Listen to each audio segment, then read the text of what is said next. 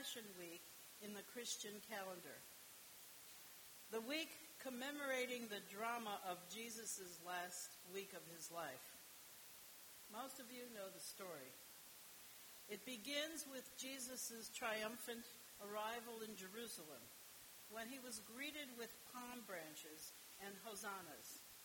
And it culminates in the story of his appearance before some of his followers on Easter Sunday.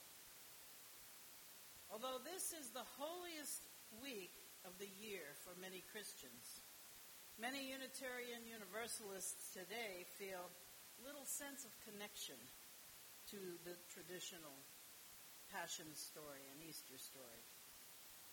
I can't resist telling one more joke. Some of you may have heard this one.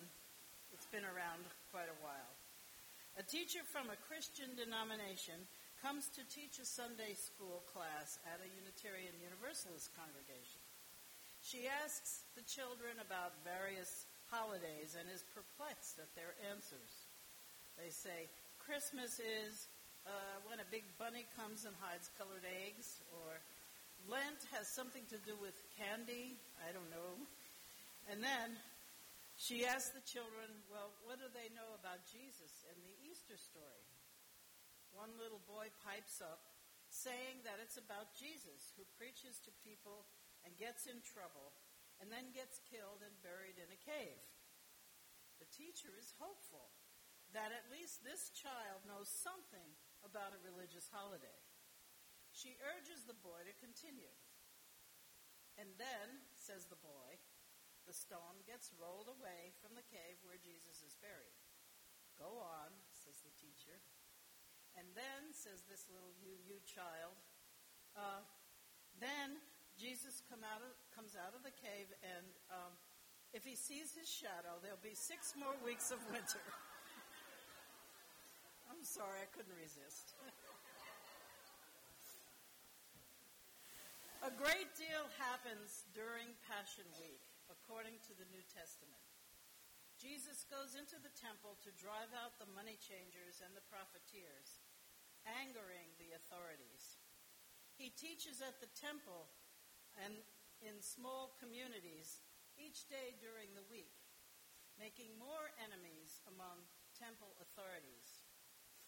Many of his most well known sayings and parables occur during this fateful week.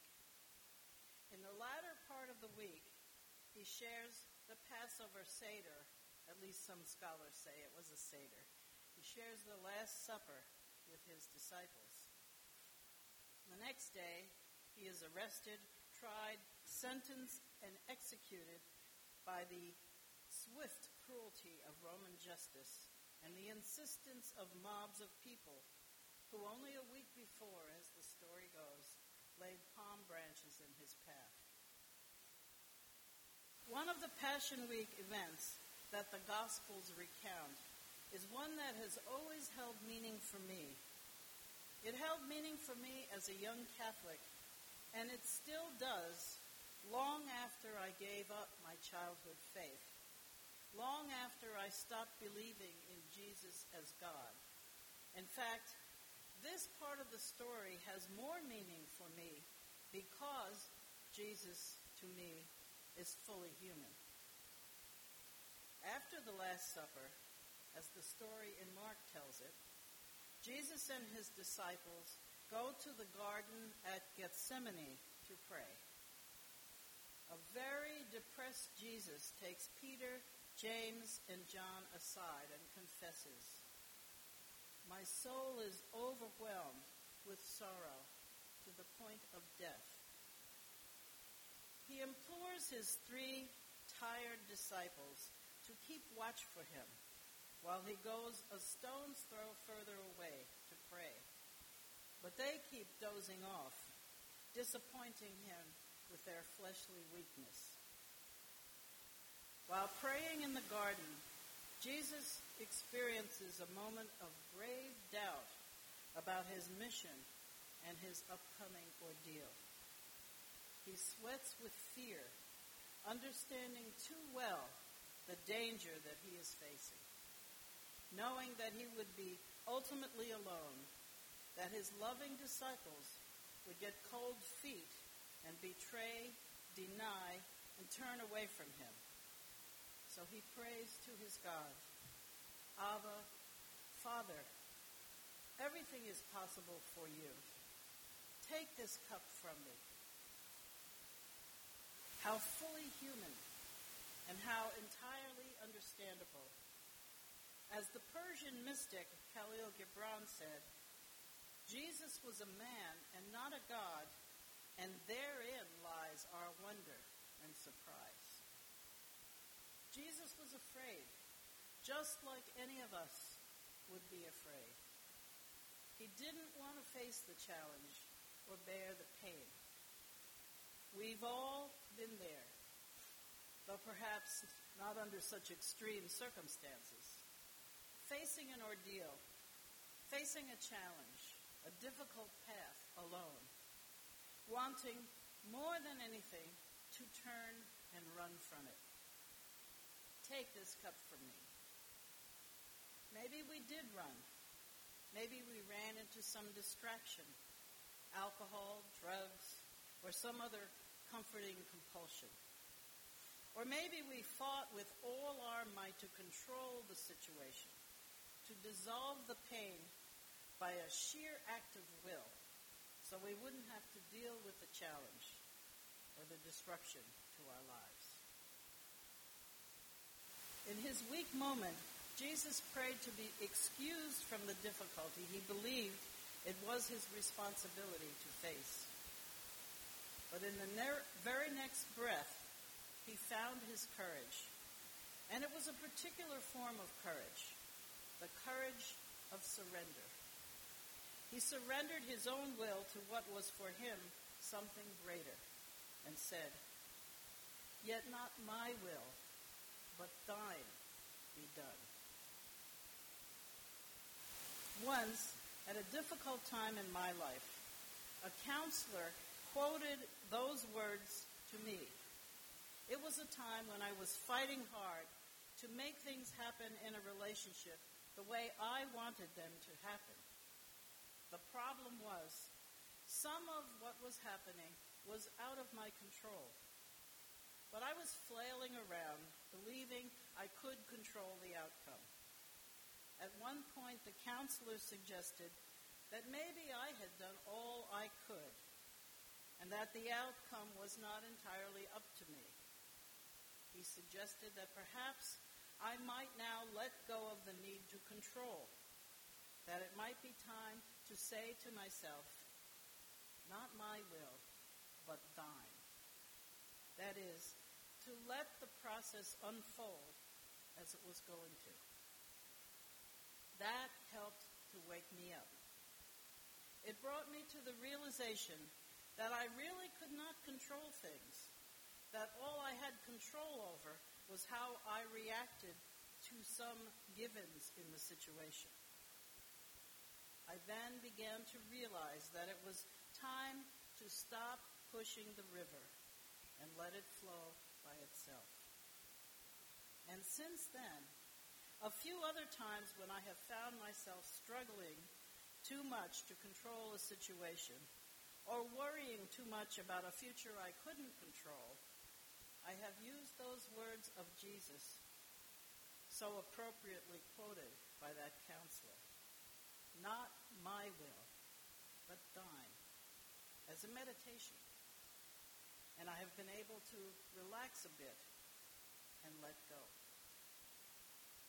There's a prayer I'm sure most of you have heard. It's called the Serenity Prayer, and it has been attributed to a number of different people Reinhold Niebuhr, St. Teresa of Avila, and others.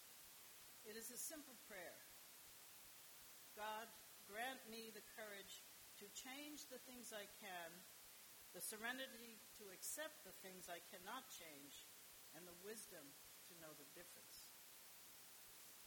This prayer has become so popular that it's almost a cliche, yet it expresses a very wise and very difficult aspiration.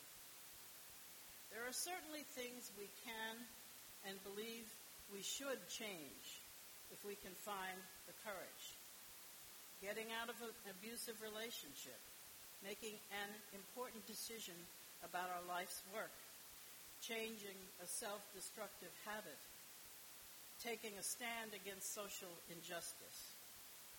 But there are also situations that no amount of action or willfulness on our parts will change, like making someone love you, or making someone stay in a relationship with you, or bringing a loved one back from the dead, or wishing away a terminal diagnosis, or forcing someone else to be responsible.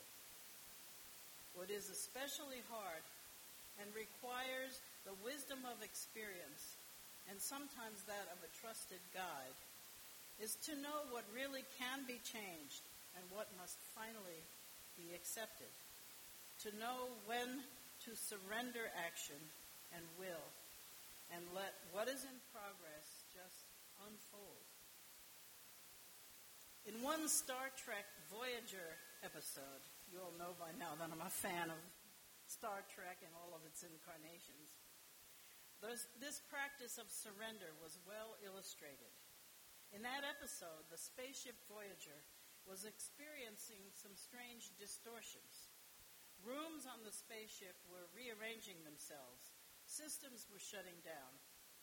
Amid the frantic attempts at technological fixes by crew members and the cries that they've tried everything to stop the distortion, one character, Tuvok, the calm and cool Vulcan, says he has a suggestion. The desperate crew is eager to hear it. So Tuvok says, We can do nothing. The other crew members exclaim, Are you crazy? We can't just do nothing. They ignored his advice and kept trying everything they could think of. But the wise Tuvok was able to surrender.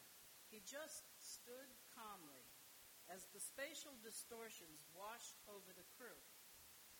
The distortions turned out to be caused by an innocuous force, just a curious but non-threatening alien life form. There was no harm done.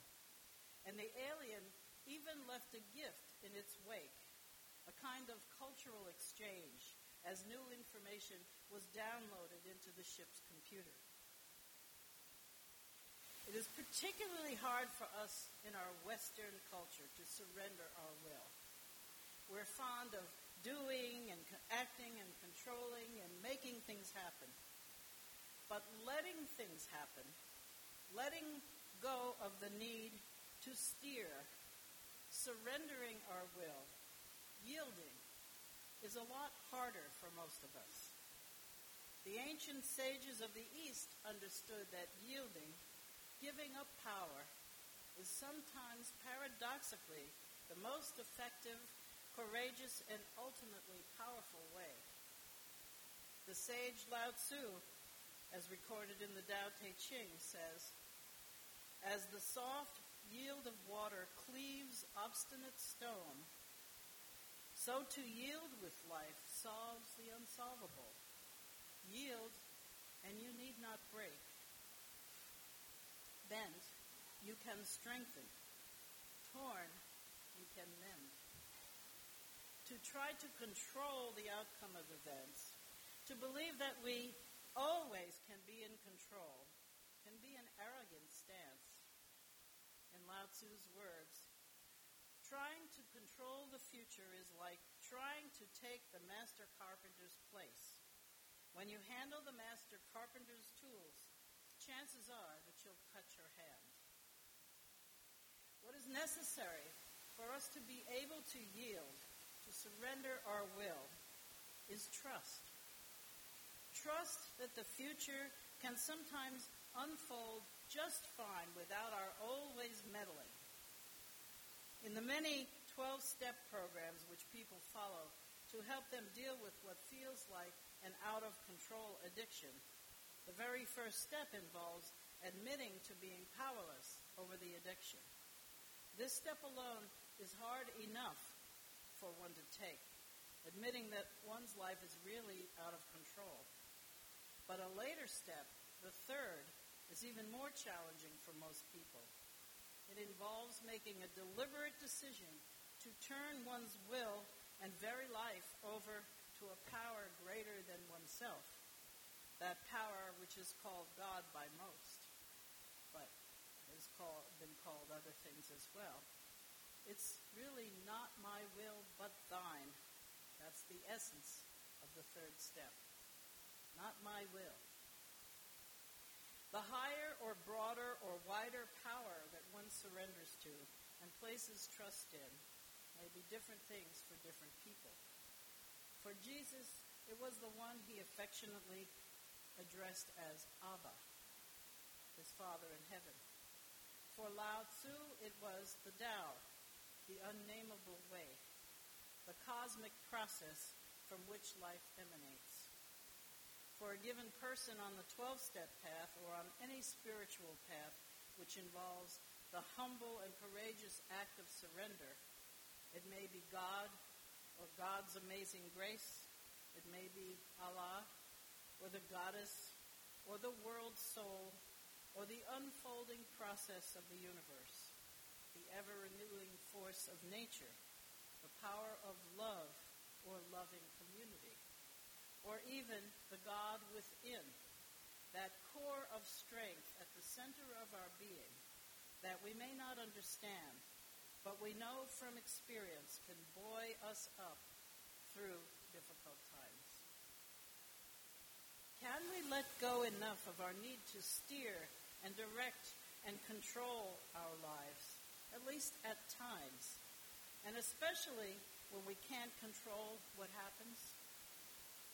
Can we let go enough to let a challenging situation unfold in its own way and in its own time? Can we ever stop pushing the river and let it flow of its own accord? If we can, we may well find that we can float without sinking, although there is no guarantee. But we may discover in letting go that something supports us.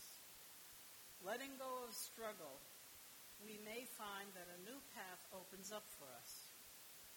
Letting go of fear, we may be more open to love and closer joy.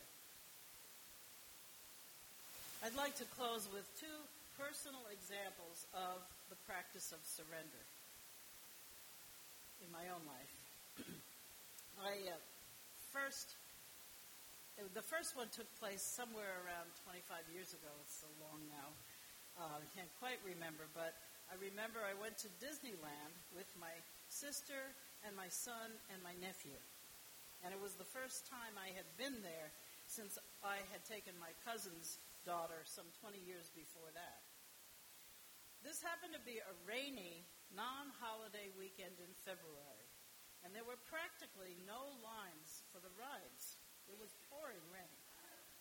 My nephew was eager to go on the Space Mountain ride, which is very a very fast roller coaster that takes off and then soon tilts sideways. I sat in the car next to my seven-year-old nephew, the, the uh, uh, ride car, and off we went. It had been a long time since, since I had been on any kind of fast ride, and I was terrified. My nephew yelled out to me, Isn't this fun, Aunt Joy? As we sped and tilted sideways, I said, uh, Yeah, Mark, but my knuckles were white as I held on for dear life. I got out at the end of the ride with weak knees. But then I had a little talk with myself. I reminded myself that we were not likely to die on this ride, that it was actually pretty safe, and that in any case, gripping the rail tightly and tensing up would not control what would happen. So I went back on the ride, determined, determined to relax and enjoy it. When I let go of the fear and surrendered to the experience, I, find, I found that it really was loads of fun. And then I kept going back for more. I just couldn't get enough of those fast rides. Were I to try that today, I think I'd have to talk myself into it all over again. But it worked at that time. The second personal experience was in a yoga class I took over 40 years ago as a student in seminary. I was fairly flexible then, and I could do most of the body twisting postures, but the headstand had me stumped. Try as I might, I just couldn't do it. At one point, the instructor advised me to stop trying so hard and to just stay in the position prior to the headstand, the position of the child, as, as it's called. It's a crouched position. She said, just stay there and visualize yourself doing the headstand. I did this, and a few moments later, she came by, looked at me like this, and said, You're doing it, you know. I was actually in the headstand. To this day, I do not know how I got from the crouched position to the headstand, but I believe it had something to do with surrender, with giving up the struggle. I would like to end with a brief guided meditation. I invite you to take a moment to think about some situation in your life which is causing you, or perhaps has caused you, difficulty in the past. Just think about some situation like that. And hold the feelings arising from that situation in your mind. Ask yourself gently, is there something I can do to change the situation, to improve it? If you believe that your action cannot change the situation, can you imagine yourself letting go, letting the process unfold as it will, letting go of the struggle to change it, letting go of the burden of trying to control, perhaps letting go of some of the worry the fear, the concern. How might it feel to truly let go?